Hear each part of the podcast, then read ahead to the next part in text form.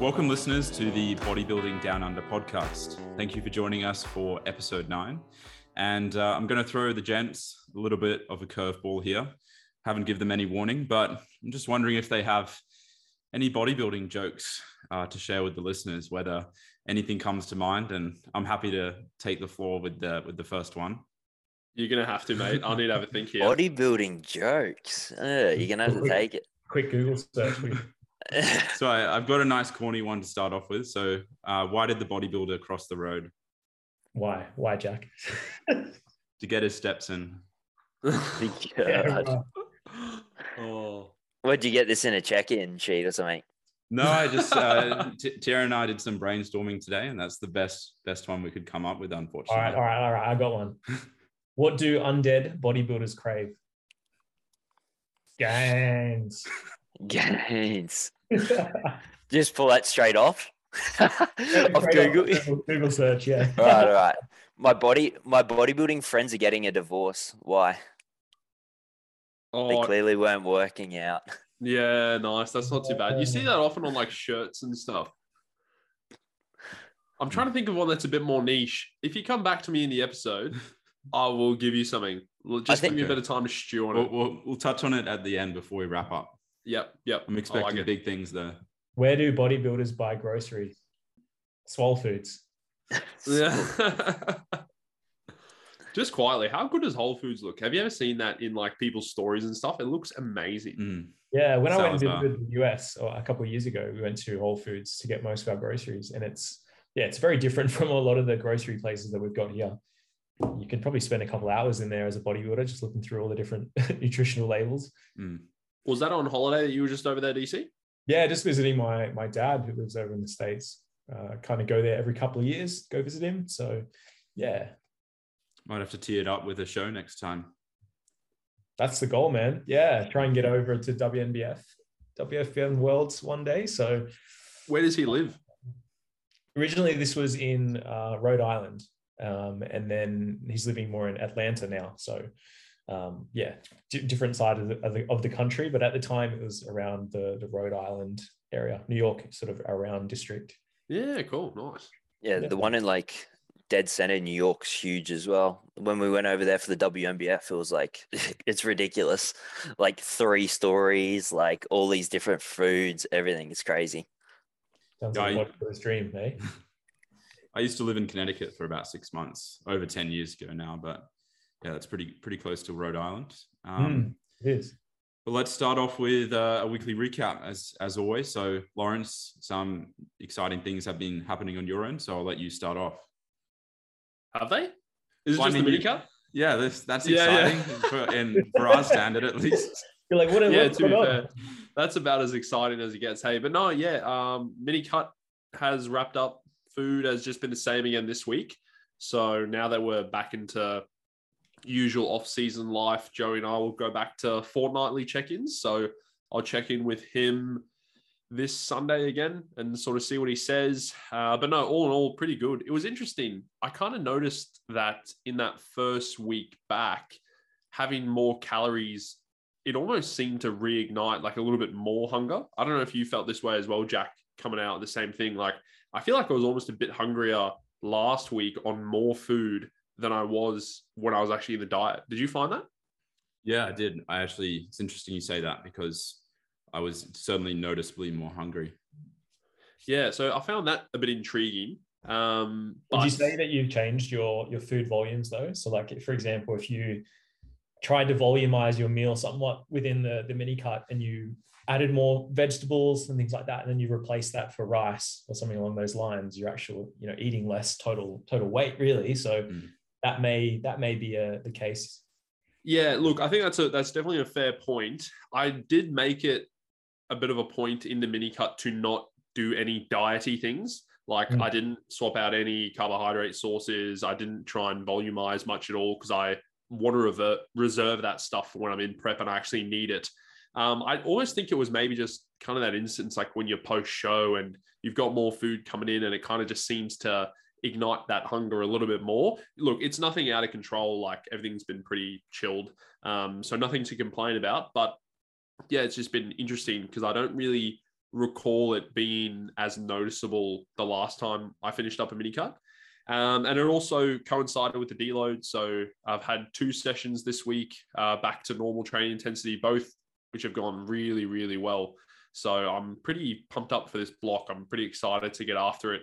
And this Saturday, I'm going to be going down to Powerhouse Southside to get an upper session in with my mate Hudson, which will be good. And I haven't told you boys this, but I think I'm probably lining up a move to Powerhouse Southside at the end of this year, um, alongside Club Line, which is close to my house. So the gym I'm at at the moment, I paid for a year contract, and I'm pretty happy to just see that out. And then, you know, November, once that runs out, I'm probably going to go move over to Southside. So that'll have me training there two days out of the week, probably one more upper and then one leg day as well. They've got the leg room, so you'd be absolutely silly not to, um, which I'm looking forward to, because I was kind of thinking about it, and I was like, you know, this gym that I go to, it's a similar drive time. Like, it's pretty much the exact same drive time. It's just a little bit closer, you know, as the crow flies, or on, on kilometers. And I thought, you know, it's a marginal difference for a infinitely better gym. And I see that as a pretty good trade-off. And, you know, I don't really spend money on anything else. So I might put it, might as well put it towards something I really love. Question I have is, are you going to run the pendulum as one of your major leg movements, since you have never run it before? I have used it before, but you're right, I've never run it. I definitely will, I think, because I love it. I get along really well with it, actually. So I think that, you know, like a leg day there would be great. You've got the pendulum, you got heaps of different leg press options, multiple leg curl options. Like, you're pretty much a kid in a candy store when you go down there. And the other reason as well is that towards the end of this year, I want to get back into conventional barbell deadlifts. Like, I'll probably transition away from the S L D L once I sign up at Powerhouse, so I can use their barbells, which actually proper deadlift bars with a bit of flex and that sort of thing. Because the ones that, you know, my current gym are pretty ordinary for deadlifting. Mm. Is it, did you say it's the Watson hack at Southside, or? Yep. Yep. It's the Watson. That's the only hack I've used. Oh, sorry. The pendulum, were you saying? Yes. The pendulum. Yeah. Sorry. Yeah. So it's the Watson pendulum. I don't believe I've used any other pendulum, because the only other one I've used was the one at Stafford, which I'm pretty sure is a Watson as well. No, I think that's Arsenal now. I think they might have changed it. Okay, because I think it was Watson when I was there. Is um, have you used that? I haven't actually, no. Okay, because I'd be keen to. I think the biggest thing is the Arsenal one with like the counterbalance. I'm not sure, to be honest. I'll have yeah, to. Okay. I'll have to run. I'm looking forward to running it, because like the hack squat's getting a bit uh, hard to progress. Um, but I yeah. I'm looking forward to running the pendulum anyway, because I've always had hack in this off season. Just come use the Cybex hack squat at Brendale, man. You'll you'll love it.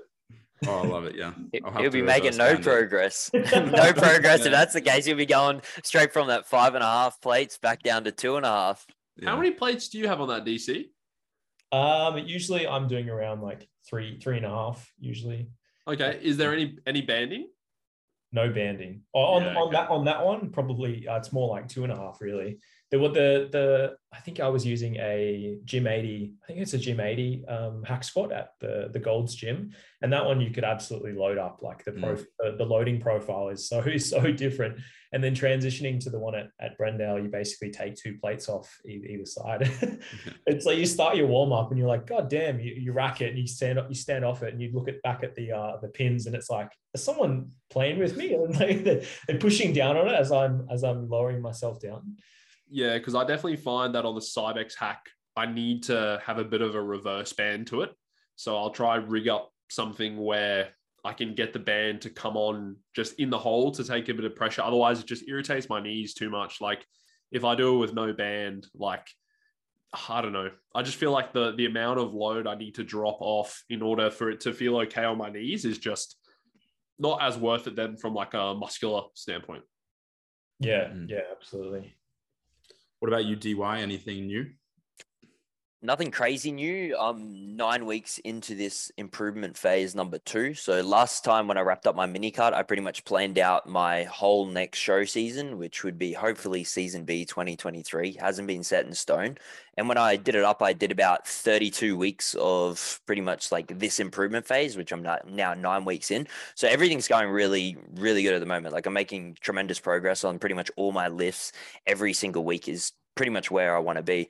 The last, to be honest, it'll probably be the most productive I would have been over about the last three, four years with everything that's been happening in this world, um, with gyms being closing, gyms closed, like prep and all that. This will probably be the most productive, yeah, next thirty weeks I'll probably ever have. So I'm super excited for it. But in terms of that, nothing crazy really. Week three of my current program, progression's coming along very smoothly.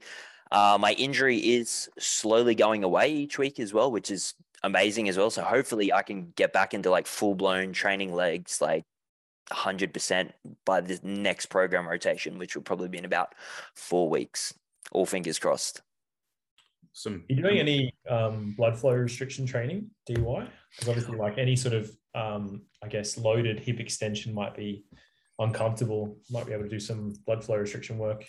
Yeah, so my last program, which was the first six six weeks, well, last six weeks I did, um, I had blood flow restriction in there. It felt amazing. Like there was no issue with that. Then everything started getting better.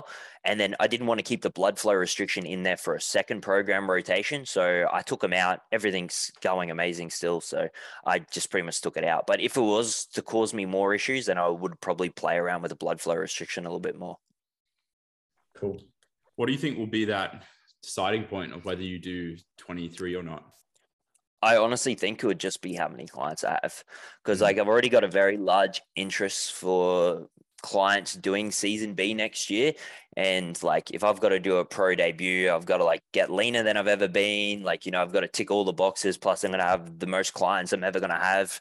Like, you know, I'm probably looking at already ten people that want to do season B next year. And that's like, like a year, year and a bit away, which is crazy. So Um, I'm not a hundred percent sure, but like on paper as a coach, I think it makes it more easy for me to do season A, just because every season A has the least amount of competitors, uh, every year, pretty much by about half. So like, you know, if I was to do a season A, I could probably get away with only three or four competitors under me. Or if I do season B, I'd probably need to do like ten competitors underneath me and then myself as well. So it just makes it a little bit more challenging. But that being mm-hmm. said, as a professional athlete now, you pretty much get two, three pro shows at the end of the year, where if you were to do season A, you pretty much only get one to two. But ideally, I want to step up into the men's physique division anyway. So it doesn't really hurt me too much. Yeah. And I guess that's something that it's like a bit of a first world problem, like being an online coach and having lots of clients. And like, I'm sure uh, like three out of four of us, uh, unless Lawrence becomes a coach, like uh, we're all going to experience it at some point. And I know B K, for example, like he has to uh, be mindful of that when, when choosing which season he does too. Yeah, one hundred percent. Like you just gotta like, I my thing that comes first is obviously I'm a coach. Like, you know, I want to make sure all my clients are doing well, everyone's happy, and then comes my competitive goals. So mm. as long as all the clients are happy, they're getting the best service possible. Then uh, you know, I, if that means I have to do season A, hey, that means I have to do season A. It's probably no perfect time to compete, right? At the end of the day, like the all the goal here for yourself and I guess anyone in in their business when it comes to, let's say, the coaching space is to always be busy, right? So mm. if you plan on competing in the future, there's bound to be a season where you're going to have multiple competitors at the same time. So yeah, it's it's obviously a challenging piece, but like you said, Jack, it's a bit of a first world problem, really. What about you though? Any any news? Um, no, not really. I wish I, this is probably the hardest question that I find to answer, to be honest, because every week is just sort of autonomous, like on autopilot in regards to both training and nutrition. So nutritionally, Uh, my, my cows have been pretty steady over the last sort of couple of weeks. And that's because my, my rate of gain has probably been sitting at around sort of three hundred grams per, per week. So it's pretty much where, where we want it to be. There's no point in pushing additional calories in at this point in time. If, if my, um, my average weight over the course of the week is making, making some movement. And I think this is about week two of this training block, which is going really, really nicely so far. So nothing really too much to report on the training front. Just, uh, just get after it. Yeah, awesome. Well, uh, I'll I'll be able to say more about this down the line, but hopefully we can uh, connect at uh, Brendale and see each other in a gym environment more frequently. Yep, I'll meet you at the, the hack squad. We'll destroy our knees together. Yeah, exactly. You can come too, Lawrence. Movement optimism, boys. Movement optimism. Come on. It's always hard when you're in the off season, uh, because like everything's so like, you know, all right, cals are high, training's good. It's like there's nothing really to report. Like when you're sitting there and you're doing mini cuts like these boys did, it's like, well, another one kilo drop, progress photos, you know, something to report on. Progression's holding, or it's like, hey, I increased one point two five kilos this week and uh, got an extra rep on a machine. It, it's amazing. Even from a, a body compositional standpoint with progress photos, like there's nothing really exi- exciting to report on that front either, right? It's like you can't see any glute lines. I think it's like I'm a bit softer again. Yeah, you're, ma- you're making very little visual change one week apart as a natural bodybuilder in an off season. I'll tell you that. Yeah, yeah, yeah. Exactly. I actually had something I wanted to run past you guys. It's about a competitor who I know we're all pretty keen to see on stage, Mister Tom McNamara. I actually saw that he's doing open bodybuilding and men's physique in the same season. So how do you think that's going to go?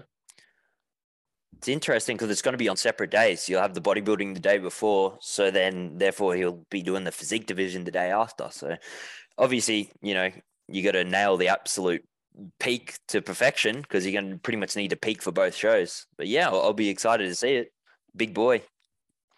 Yeah, he has a phenomenal physique. Absolutely. And I mean, you could almost say that the physique boys, um, you know, they they could really be bringing conditioning that that is like endless, really. Like if you wanted to push your conditioning to that of the bodybuilding category, you, you probably could, as long as it doesn't affect your overall, um, I guess if it, yeah, maybe affects your, your fullness in a way, but it's probably not the word to describe it. But yeah, it's an interesting piece. You don't generally see a lot of people transitioning between like bodybuilding and physique. It's usually like classic mm.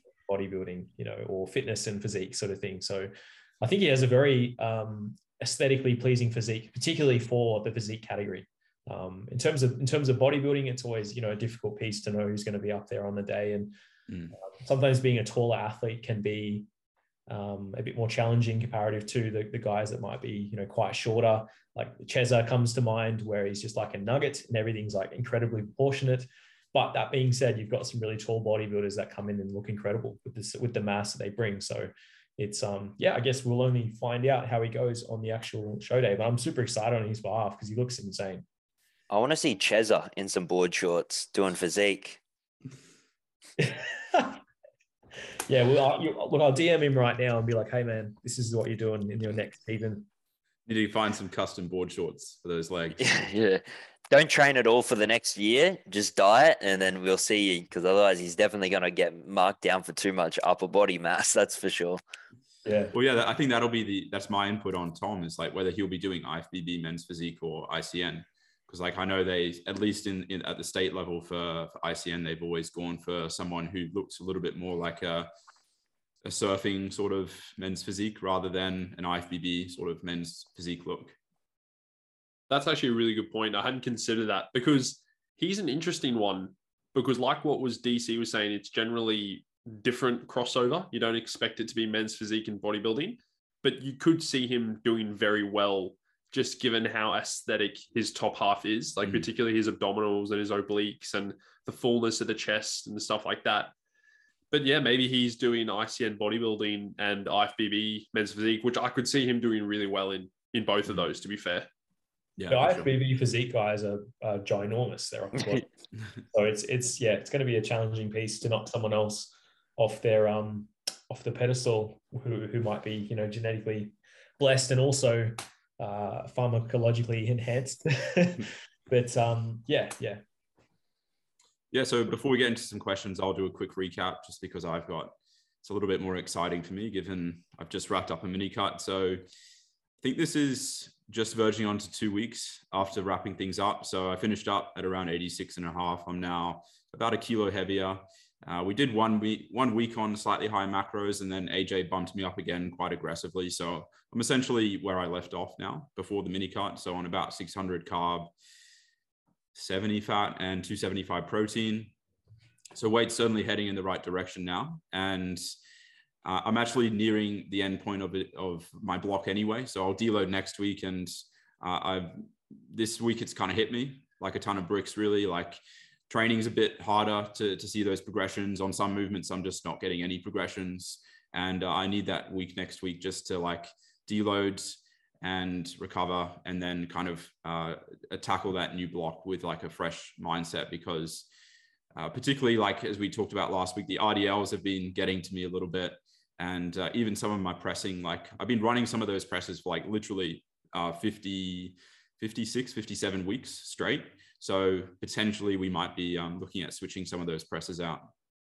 Cool. Sounds good. Yeah. Was that the incline hammer press? Uh, that's the main one I'm looking at. Yeah, I've been I've been trying to get to four plates side on that, but I think I can, but it's going to take a lot longer. I'm not sure if it'll be overly productive. Dude, I don't understand how, like, that's so strong on that piece, man. Like, that's crazy. It might just be that piece. I'm, I'm not sure.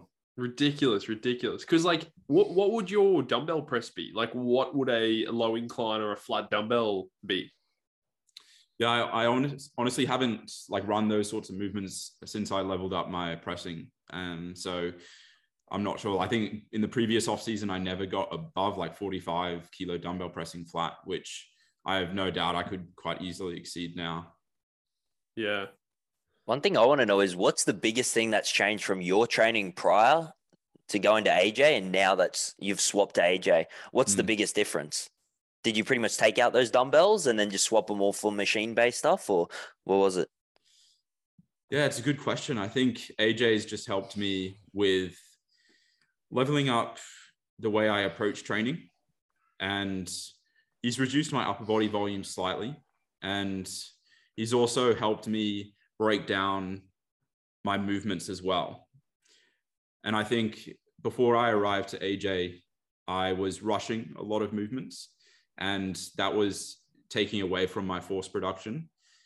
And now, like, I I would hope when you see a video of me lifting, like, it's a lot more slower and controlled, and that's translated well in the long run. Like, acutely, I noticed a big decrease in strength, but in the long run, it's helped me a lot. Yeah, I could definitely second that, because I think, you you know, you're never someone who's trained with sloppy form, but I definitely think that you have pay a lot more closer attention to your eccentrics now, like mm. comparing to previous, you know, sets, or watching you on the leg press or the hack squat where you were maybe, you know, diving into the hole quite quickly. You know, now that technique, it's, it's controlled every inch of the way. And, you know, the results of that have spoke volumes in the actual tissue that you've acquired. So mm. no, it's good, mate. And it's just a, a good lesson to everybody out there. Like, even when you've been in this for a long time, you can always learn something new. Like, I'm still learning stuff from all of you guys each week, like just picking out little things of, okay, they do this this way, he does that that way. And, you know, we're always evolving. Even people like A J, they're still learning from people. So it's a good reminder. Yeah, it always, it's always good to have someone in your corner, and each of us have uh, someone in our corner. So yeah, starting off with a, a more easy question to ease us into these. So, essentially, if we could create any flavor for a protein or a pre-workout, what would it be? D C, I'll let you start. Probably like an Oreo flavor would be pretty good. If it tasted pre, exactly pre-workout like, Oreo, if it tasted flavor. exactly like an Oreo, like an like a a, a protein powder. Because I'll be honest, I'm not, a, I'm not a huge, I'm not a huge fan of protein powders. I mean, not not for, I mean, for, for its benefit of obviously achieving a set amount of um, protein daily. But I've never been a huge fan of the taste. Like, most brands just taste like arsehole. I'm not gonna, I'm not gonna lie. Yeah. You can throw a brand at me and me be like, oh no, this is so good. But like, if you're just drinking that with water, man, no good. It'll just never taste as good as the real thing. That's yeah, your yeah, first yeah. mistake. Exactly. Why are you drinking it with water? Yeah. Mate, I'll go milk every time. It tastes still, so much better. Still, I still don't think it tastes that that phenomenal. Like, I think you're you're kidding yourself if you're drinking this protein powder and you're like, man, this is like the best thing. See, when, when I'm in prep, uh, if I was to have a milkshake, I'd probably go like a Rule One salted caramel. Like, I, I feel like that's like really good for a shake. And now if I'm going cream of rice or something like that, probably a Rule One blend where it'd either be vanilla or chocolate. Those would probably be, but then if I'm really deep in prep, I want some, want something with my oats. I'd probably go the uh, Ghost Cinnamon Crunch cereal or whatever it is. That's probably what I would go. Th- those are the three that I've preferred in all What's those your scenarios. Dream, though? Like, if you D Y could create anything, what would it be? Back in the day, I tried this one that was from M T S Way, which was cookies and cream, and that was kind of elite. Like, it was really good, pretty much like an Oreo. It was, it was really, really good. The milk cereal from Ghost is actually not bad. Oh, I'm doing a little bit of backpedaling right now, but yeah, he's probably, gone back. That's that's probably the more enjoyable protein powder I've, I've ever had, to be honest. The one time I had it with milk, and it was Ghost. It was the best. yeah, oh, yeah. Water. How good. I reckon I'll probably go pre-workout, and I would go like a sarsaparilla flavored pre-workout. Oh, I reckon that would go hard. Nah. Sarsaparilla is so good. You can only have one cup because you feel like your teeth are going to fall out afterwards. But it is good stuff. Canotto flavored pre-workout. What is that? Canotto is like Italian Italian Coca-Cola. It's like a little bit more of a bitter bitter um, taste. Okay. I've had a lemon, lime, and bitters pre before. It was actually really good. Interesting. Mm. I don't know about that one. I don't know about those two flavors, but I don't know. I reckon like a Fanta flavor or a Sunkist flavor would be all right for a pre-workout. I, you, you, I can Sunkist just drink those. Is garbage, mate. I can just drink those drinks so damn quick, so they, they just have to be out of the house. But maybe a pep, maybe a Pepsi Max flavored one. How about that? Like a Pepsi Max flavored pre-workout. We're done. Should ask this question when we're actually in a, in a contest prep phase, in a dieting phase. And I guarantee you I'll have like a list of ten, ten already written down. It'd be the whole episode. yeah, yeah.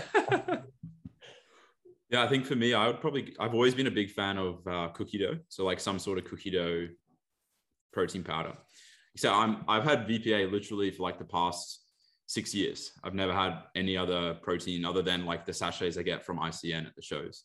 So I'm, I'm certainly a novice in, in regards to protein. And I I can only imagine how much the, the flavor development has evolved in, in six years.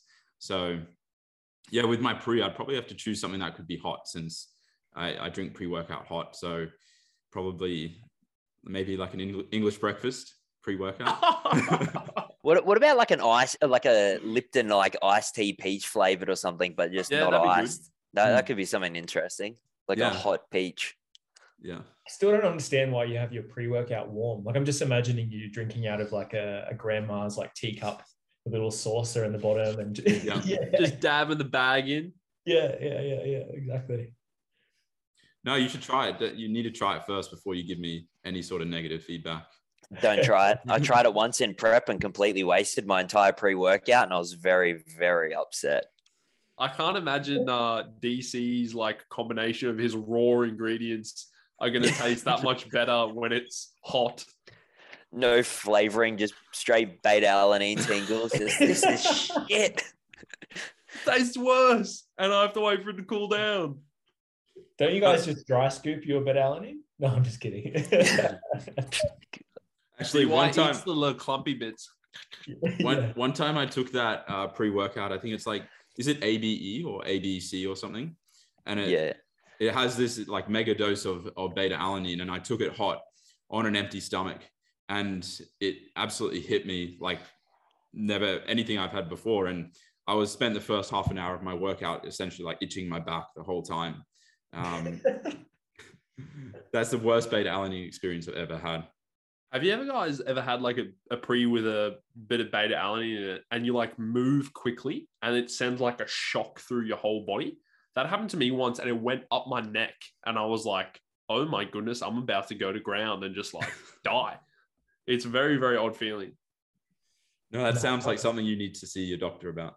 yeah, I was going to say, maybe you got some sciatica or something.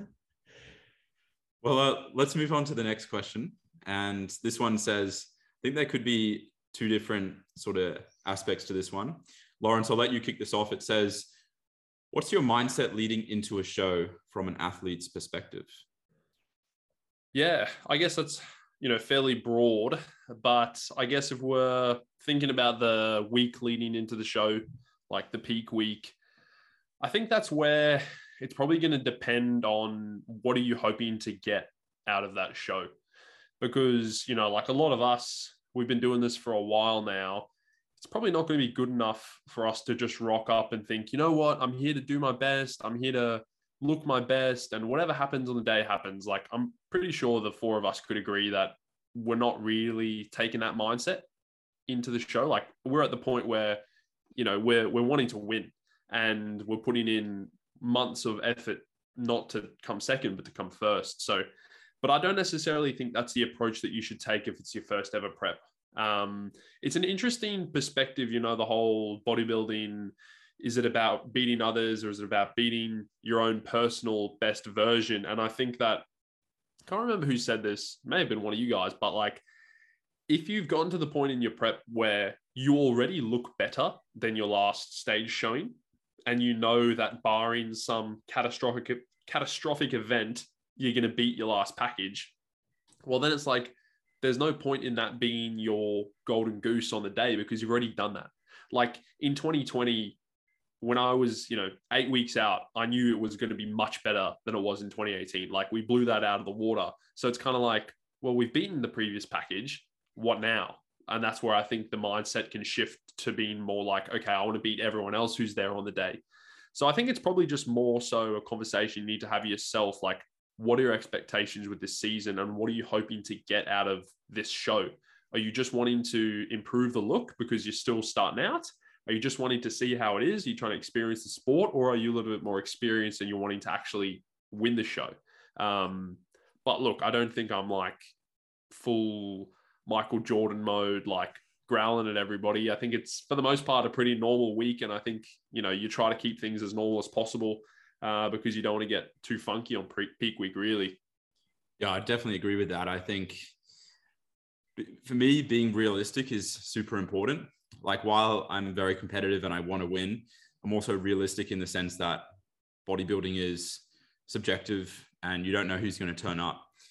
And if someone beats you on the day, that's not, it's it's to a degree in your control, but it's not completely in your control. And especially when I see some competitors who maybe don't look that good, um, maybe from a conditioning standpoint, and it's two weeks out and they say, okay, I've got this in the bag, I'm going to win. Like at what point does it become unnecessary confidence or confidence that might even hinder them? Because how are they going to feel afterwards if they haven't placed as good as they have been hoping? And maybe them, they've been building it up along the way. Um, yeah, which is, I think that's also a role as a coach, um, which is a whole nother discussion of like, how do you tell, how, how do you present competition prep to an athlete, especially like a first-time competitor, when bodybuilding is such a uh, subjective sport? It's not like a soccer game or a running race where you can quite objectively win that. Yeah, I think it's really important to be, you can almost define your, your motivation or your drive as like intrinsically or extrinsic motivation. So particularly within that peak week, it might be centered around, you know, I want to achieve a certain placings, and that would be more of an extrinsic motivator. And that intrinsicness would be more associated with, I can't wait to just bring my best package. You know, I, I've accomplished everything I want to accomplish from a mindset perspective. Like, I know I'm going to look amazing on stage, look at what I've achieved, all that sort of thing. And I think you probably need to be somewhere down the middle. I think if you're a first timer and you're perhaps too, too married to the idea of a placing or a pro card or something along those lines, it could actually have a bit of a detrimental effect to your, to your overall enjoyment factor within your contest prep, particularly if you come out the other end and you don't achieve the placing that you would like. And as we know, it's a subjective sport. So it's not who crosses the finish line first sort of thing. So yeah, and if, if if therefore you don't achieve that that that stage um, medal or that first, then you definitely don't want to come out the other end and just be and, and reflect upon your prep, you know, angry and frustrated at yourself because you weren't like present in the moment. You were so fixated on a placing.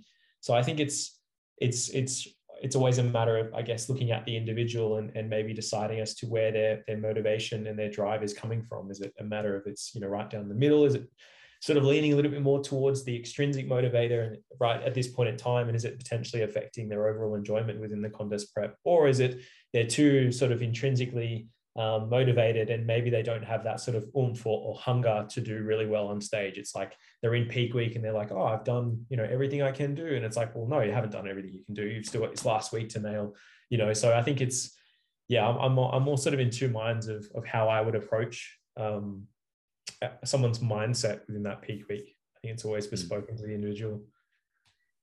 Yeah, I pretty much agree with everything that's been said. I know that, um, like what Lawrence said, like I remember being one week out, like pretty much in my last show where I won my card, and I was just sitting there. I was like, at the end of it, I was like, well, I've done everything I could in my power. I looked the best I ever had been.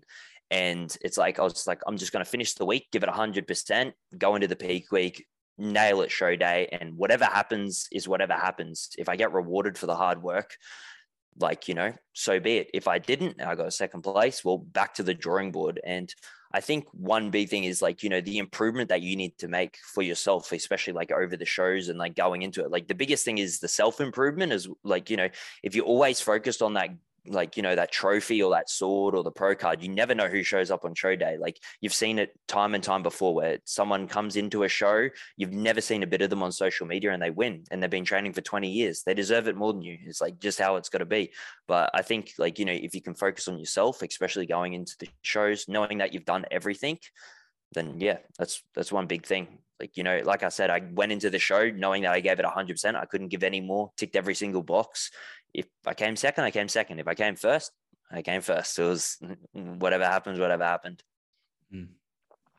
Yeah, I mean, I, I still completely agree with Lawrence, though. I think, and I, I think I can speak for all of us that we still want to come first, but it's also a bit about being realistic too. And I think there should be more realisticness for first-time competitors, unless you are a freak. Um, anyway, let's let's move on to the next question. So this is one, this is one I won't be answering. And it says, place for chiro in bodybuilding versus physio and remedial massage. So I'll certainly be handing this one over to Lawrence. Yeah, look, I think this is one where it's very easy to expect like the physio to bash chiropractic and say, no, it's got no place in healthcare. So no, a bunch of quacks. Just before? Like, you know. Oh, wait, yeah. Wait, the camera wasn't rolling back then, was it? No. Yeah. And look, to be honest, like it's not for me to say that there are good and bad elements of healthcare or that one profession is good and then another one is bad. But I think that chiros and physios can both encounter similar issues within their practice, depending on the sort of practitioner that there are. Now, yes, like at the roots of it, chiropractic does focus on some, I guess, concepts of treatment that we know now from the research are a little bit outdated. So for example, just because you manipulate someone's spine, you haven't actually changed anything to do with their joint. You haven't changed their joint structure or arthrokinematics or anything. You've just given them something that temporarily might relieve a bit of stiffness and reduce some pain. But being that said, you know, if you're going to someone and you know that that's all that they're doing, and they're not trying to sell you some narrative that your spine is misaligned and you're going to need four sessions a week for the next eighteen years in order to correct it just to feel a bit less back pain, you know, I don't have a problem with that. You know, if they're being diligent with also prescribing exercises, sound advice and education, ways to manage your symptoms, you know, at the end of the day, like seeing a good chiro and seeing a good physio shouldn't be that different. It may just vary in some of the manual therapy approaches that they choose to take. And look, I think at the end of the day, any practitioner, be it a chiropractor or a physio, if they are too reliant on manual therapy or instances where they're just using their hands or other modalities like cupping and dry needling, if that is the foundation of their intervention with you, then I think that's a bit problematic, because we know that these things aren't long-term fixes. They are adjuncts to treatment that are used purely to provide pain relief to someone when they are in a lot of pain or when their particular injury is very irritable. If they're using that long term, then I would argue they're probably not doing their job as well as they could. Um, and, you know, for like remedial massage therapists, you know, at the end of the day, like you don't need a degree to give someone a massage. It's pretty simple. You just need to push on the point that hurts, work through that area a little bit, desensitize it. And now, yes, it's it's better if someone has a, a qualification in these things and it's not just some Joe Blow off the street. But at the end of the day, like I don't have gripes with chiropractic as a whole or R M Ts as a whole. I have an issue with practitioners who are misleading patients, who are creating false narratives, who are creating barriers to exercise. Those are things I have issues with. And we can see that in a range of professions, from chiros to physios, um, to ex-phys, to coaches, to personal trainers. It's it's rampant across the industry. So, you know, politicians too. Yeah, exactly. Like I, I have an issue with um, the choices that people choose to make in terms of things that they do. Um, just because they are a chiropractor, it doesn't immediately think I, it doesn't immediately make me think they're not good at what they do, because there's good and bad of every profession. it's probably more bespoke to the individual, right? How that how that individual actually practices in comparison to simply whether they're a chiropractor, uh, a remedial massagist, or or a physio. Completely agree. Mm. I mean, you can even make the the tangent between maybe dietetics and a naturopath, uh, because similar to how the, the qualifications around chiro versus physio work. But I'm sure there, I don't have many dealings with naturopaths, but I'm sure there are some who give out great advice. Yeah. And I just think it's like, it's almost the age old argument, you know, like even sometimes I have patients who are like, oh yeah, I used to see a chiropractor for this. And they're almost kind of like a little bit bashful when they say it. I'm like, that's not an issue. Like, I think they're expecting me half the time to go, oh, I like chiropractic this, it's terrible. Like, why would you go see them? Like at the end of the day, like I used to see a chiropractor and he was very good at what he did. Basically, it was like seeing a physio, except he probably just did a few more joint manipulations that a physio typically would. And look, did I agree with everything that he said? No. Looking back, there's probably a few things that were a little bit hit and miss, but for the most part, you know, he was prescribing me exercises, giving me good advice and education for modifying my symptoms. And, you know, it got me to the place where I wanted to be. So I think that sometimes certain physios can take a bit of a holier than thou approach because they're like, oh yes, I'm the evidence-based king, I'm a physio, not a chiropractor. But at the end of the day, you can get terrible physios, um, and you can get terrible chiropractors, you can get good physios and good chiropractors. It's all just down to the individual. Mm. I think there's good and bad of like all the industries, like, you know, and sometimes there's a little bit of roll of the dice, you know, it's what you get. Um, but me personally, I um I ran massage therapist entirety through prep. Um, they were amazing. I just did it for like posing, um, mobility and so on like that, just a deep tissue massage. It was really helpful in my opinion, but obviously the difference in where I'd utilize them, like, you know, if I was having an injury, like let's say my lower back was like, you know, causing me a large amount of issues that massage therapists might not be able to fix. And, you know, then I'd go to like a physio like Lawrence might, and then maybe, you know, I'm not the biggest fan on chiropractors as well. My partner's been to one for like, let's say a whole year for a spinal condition, and it was pretty much come back every week. No real benefit to it. It wasn't getting any better, and they weren't prescribing any exercises to help it or anything along the lines of that. So then that's kind of what Lawrence said. You got the good and the bad of every industry, but like if you're going in there for a ten minute crack and then off you go, and then it's not getting better, then kind of just like a money sink. It was like, well, what's the point on going? But that's just my two cents on it. So, but yeah, I think there's, I, like I said, I used massage therapists the entire way through prep, found it really helpful. All my niggles would go away every single week. My posing was good. Didn't have any issues with mobility, getting my lats out, uh, hamstrings or anything like that. And if I did have an issue and it wasn't going to get fixed by a massage therapist, ninety-nine percent of the time, I'd probably go to a physiotherapist. Well, I, I just don't want anyone cracking my neck for me. I, I, I always yeah. cringe at those videos. You could almost take it down a similar situation with um, exercise physiology and, and personal training as well. So someone who might go to university and study exercise science or exercise physiology and become an, an accredited exercise scientist or exercise physiologist, and really, you know, in, in a way, we're sort of tertiary educated personal trainers, but like P's get degrees, so it, you could still graduate with these degrees and still be an idiot. So, you know, it doesn't automatically mean that that you're um that you're practicing in alignment with, you know, an evidence-based um, consensus. So, yes, I think it's always bespoken to the individual at the end of the day. Mm. Cool. Well, this next one, bespoken count is at three for those playing at home. Three worth. I think no, I think you've said it three times. So. Just keep tally up. We need a bespoken count, like on screen, or like flashes for our next Instagram highlight. Bespoken, a, bespoken, a bespoken T-shirt as well for D C. Yeah, the name on the back of it. It's so, the only word I've got written down on my notepad. Keep it coming, mate. We love it. Prompt. So this next one says: should I C N include posing routines for bodybuilding? That's what the full question said. Anyone no. want to start off this one? I think it would be awesome to, to be honest. I like I, I love that element of of of bodybuilding and the artistic um, nature that you can you can bring to it. Uh, the challenge would be, for example, at the the I C N shows, that the the shows themselves run so late into the night, or so late into the afternoon. So if you were to add uh, an additional aspect of of stage stage time, whether it be, you know, posing posing or not, um, it's going to make the days a hell of a lot longer. So I don't I don't see how you could make it viable, to be honest, but I would love it if it was included, because I think it's an incredible element of of, um, of bodybuilding that we don't necessarily get to portray. Mm. Yeah, I mean, my sort of two cents on it is, one, I think it's it's hard for it to be objective, in my opinion, because they're they're not, unless you just score the routine or score the muscularity in the routine, you're not necessarily comparing other people on an even playing field because they're not together. And my other thing as well is they don't control the poses. So you could you could pick whatever pose you want. And these days people chuck a lot of classic poses into their routines, which I think is awesome. I love watching the routines, but from an actual scoring standpoint, I think it presents some difficulties.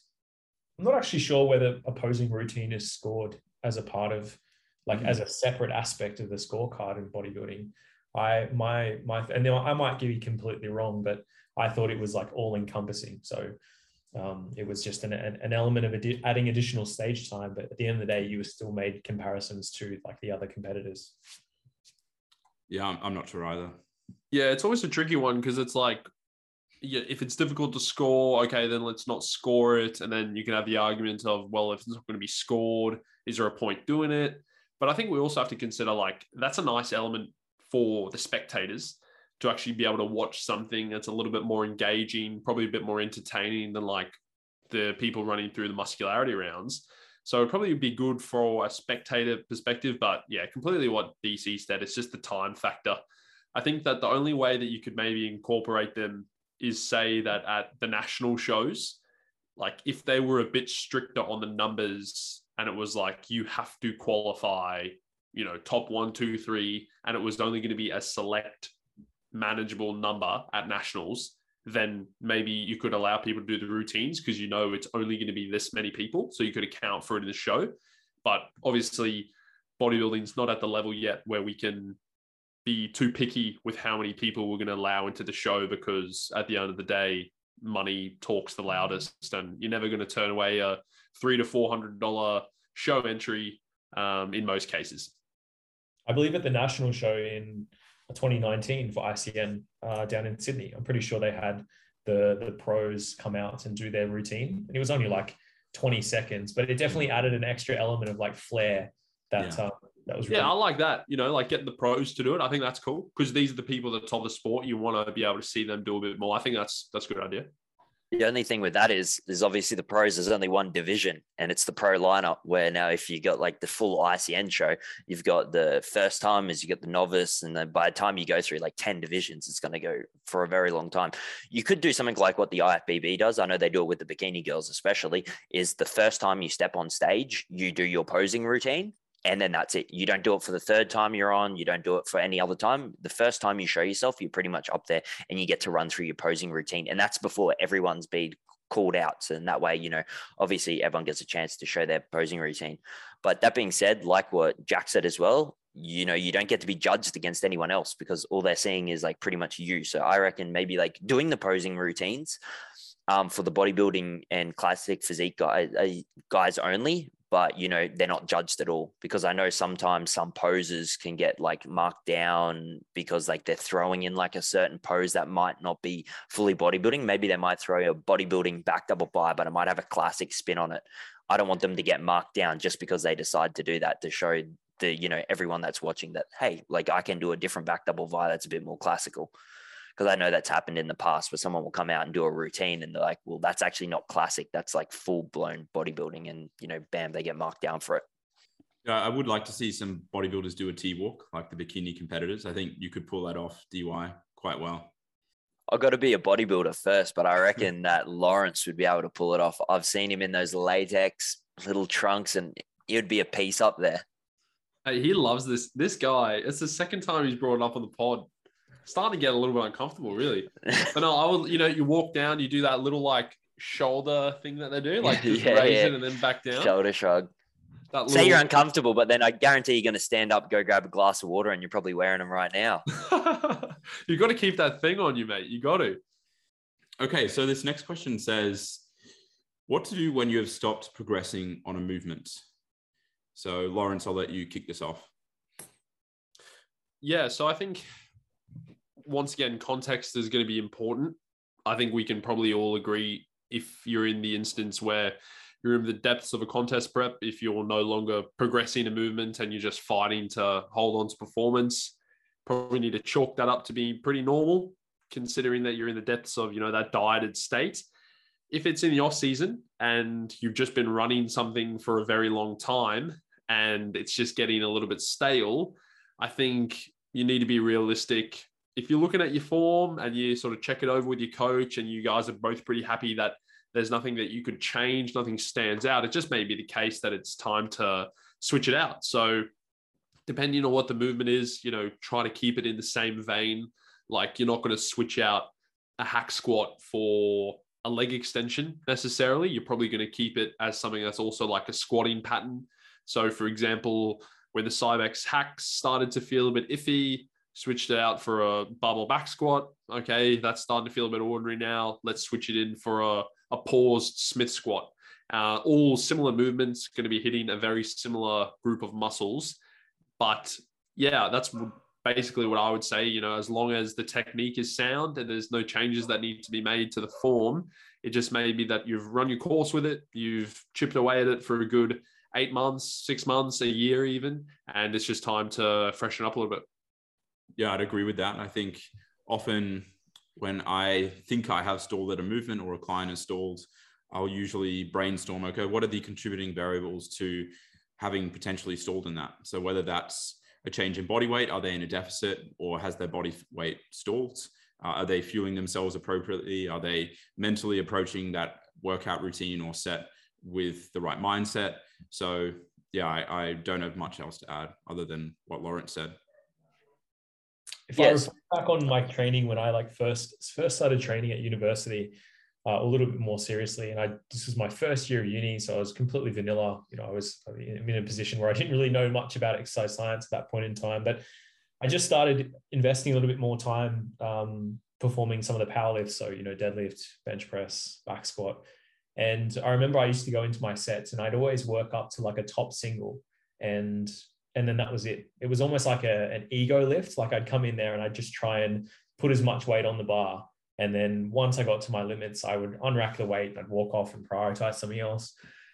And again, this is, I knew nothing at the time. And I was, why am I not getting any stronger at this movement? Like my, my rep max is not, not going up. And it's because my, my total volume was just so damn low because I was only performing, you know, sets, sets of one. So my ability to actually improve my efficiency within the movement itself was very limited because my, my total reps in a particular workout was just so, so low. So uh, once I actually took a step back and was like, you know what, I'm going to stop, I'm going to stop ego lifting a little bit here and pull the weight back and actually start performing some, some, some good quality reps with this weight.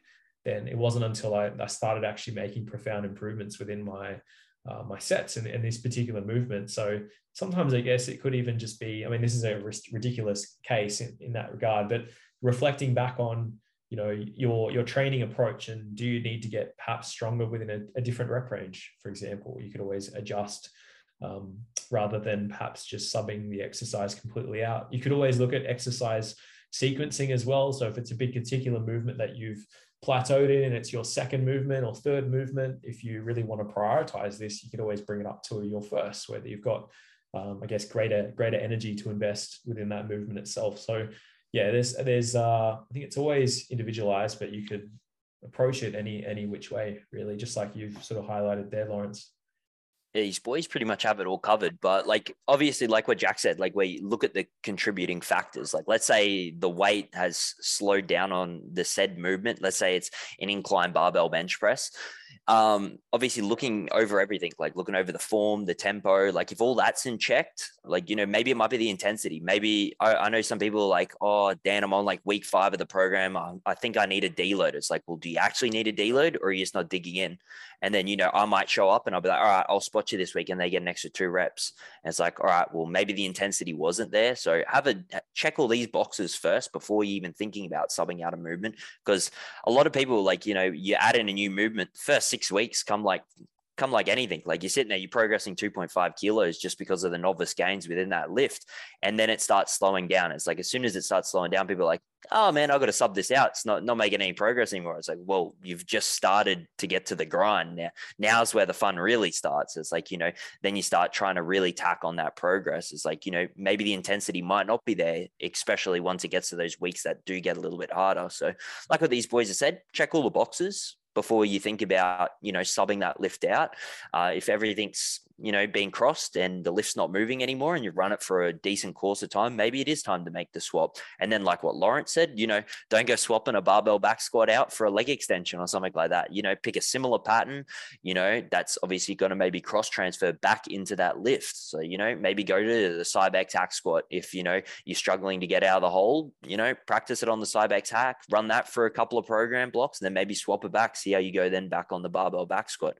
Should have paid some uh, dividends. But yeah, these boys pretty much have it all covered. Very it's nice. It's always a process of diminishing returns, right? When it comes to making improvements over time. So for someone who is, is tra- has a really high training age and they've been training for, you know, ten years, twenty years, thirty years, like the progress that you're making amongst your movements is probably quite minimal, right? You're celebrating every like rep that you can, you can, you can add on, or every one point two five kilo weight that you can, you can add on. And these might be like far between. You might make one progress uh, within a movement over the course of a month, you know, particularly if you're prioritizing some of your more compound compound lifts. So it's, you know, it's not, not just then a, a matter of subbing out these, these movements because you're not progressing within them.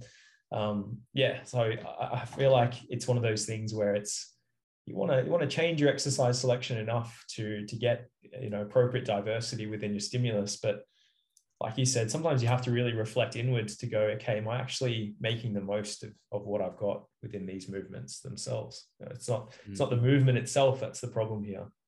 Yeah, I think some people often misinterpret what is progression as well. Like I'll have clients that come to me and be like, I'm not progressing, but then I'll check out their spreadsheets and I'll see week to week, they're like, they're literally gaining a rep every week, but that's just maybe not meeting their expectations in terms of how, how fast they should be progressing. Yeah, like why aren't I deadlifting two hundred for reps? Like I was deadlifting like one hundred last week. Like what, what's going on? Like, it's pretty slow progression. Yeah. So I think we're nearing the end of today's episode. I'm just waiting on Lawrence's joke. And I have it for you, sir. All right, buckle in, boys. And this is uh, this is straight from the, the mind of General Muscle. So let's see how it goes. All right. What is a bodybuilder's favorite pasta dish? Do you want to know? Yes, I'm dying to know. Legatoni or something. That's not a bad effort. Spaghetti Diana Bolognese. I basically didn't listen to the first ten minutes of you guys recapping your weeks because I was just trying to think of a joke. And once I nailed it, I could actually join back the discussion. So I hope it was worth it. Is that well, why I forgot just, about like, it? Staring off into space. For I was just like, yeah. Well, happens if you forgot about it and you came back at the end, you're like, shit, what Sorry, the hell? Boys. No, I knew, I knew Jack wouldn't forget, so I could not have let him down in that instance. Thank you. I'm sure the listeners were dying to, to hear it as well. Absolutely. All on the edge of their seat. Great. Well, we're going to wrap this one up. So just a reminder, we are on Instagram, so you can check out our Instagram page, Bodybuilding Down Under, where we post weekly content, and uh, that's where we ask for all the questions as well. So make sure you're following us on there. All of our personal pages as well, which you can all find on, on Bodybuilding Down Under. And uh, if you haven't left us a five-star review as well, that would be much appreciated on uh, Spotify or on Apple Podcasts. Uh, without further ado, though, we'll see you guys next week for episode ten.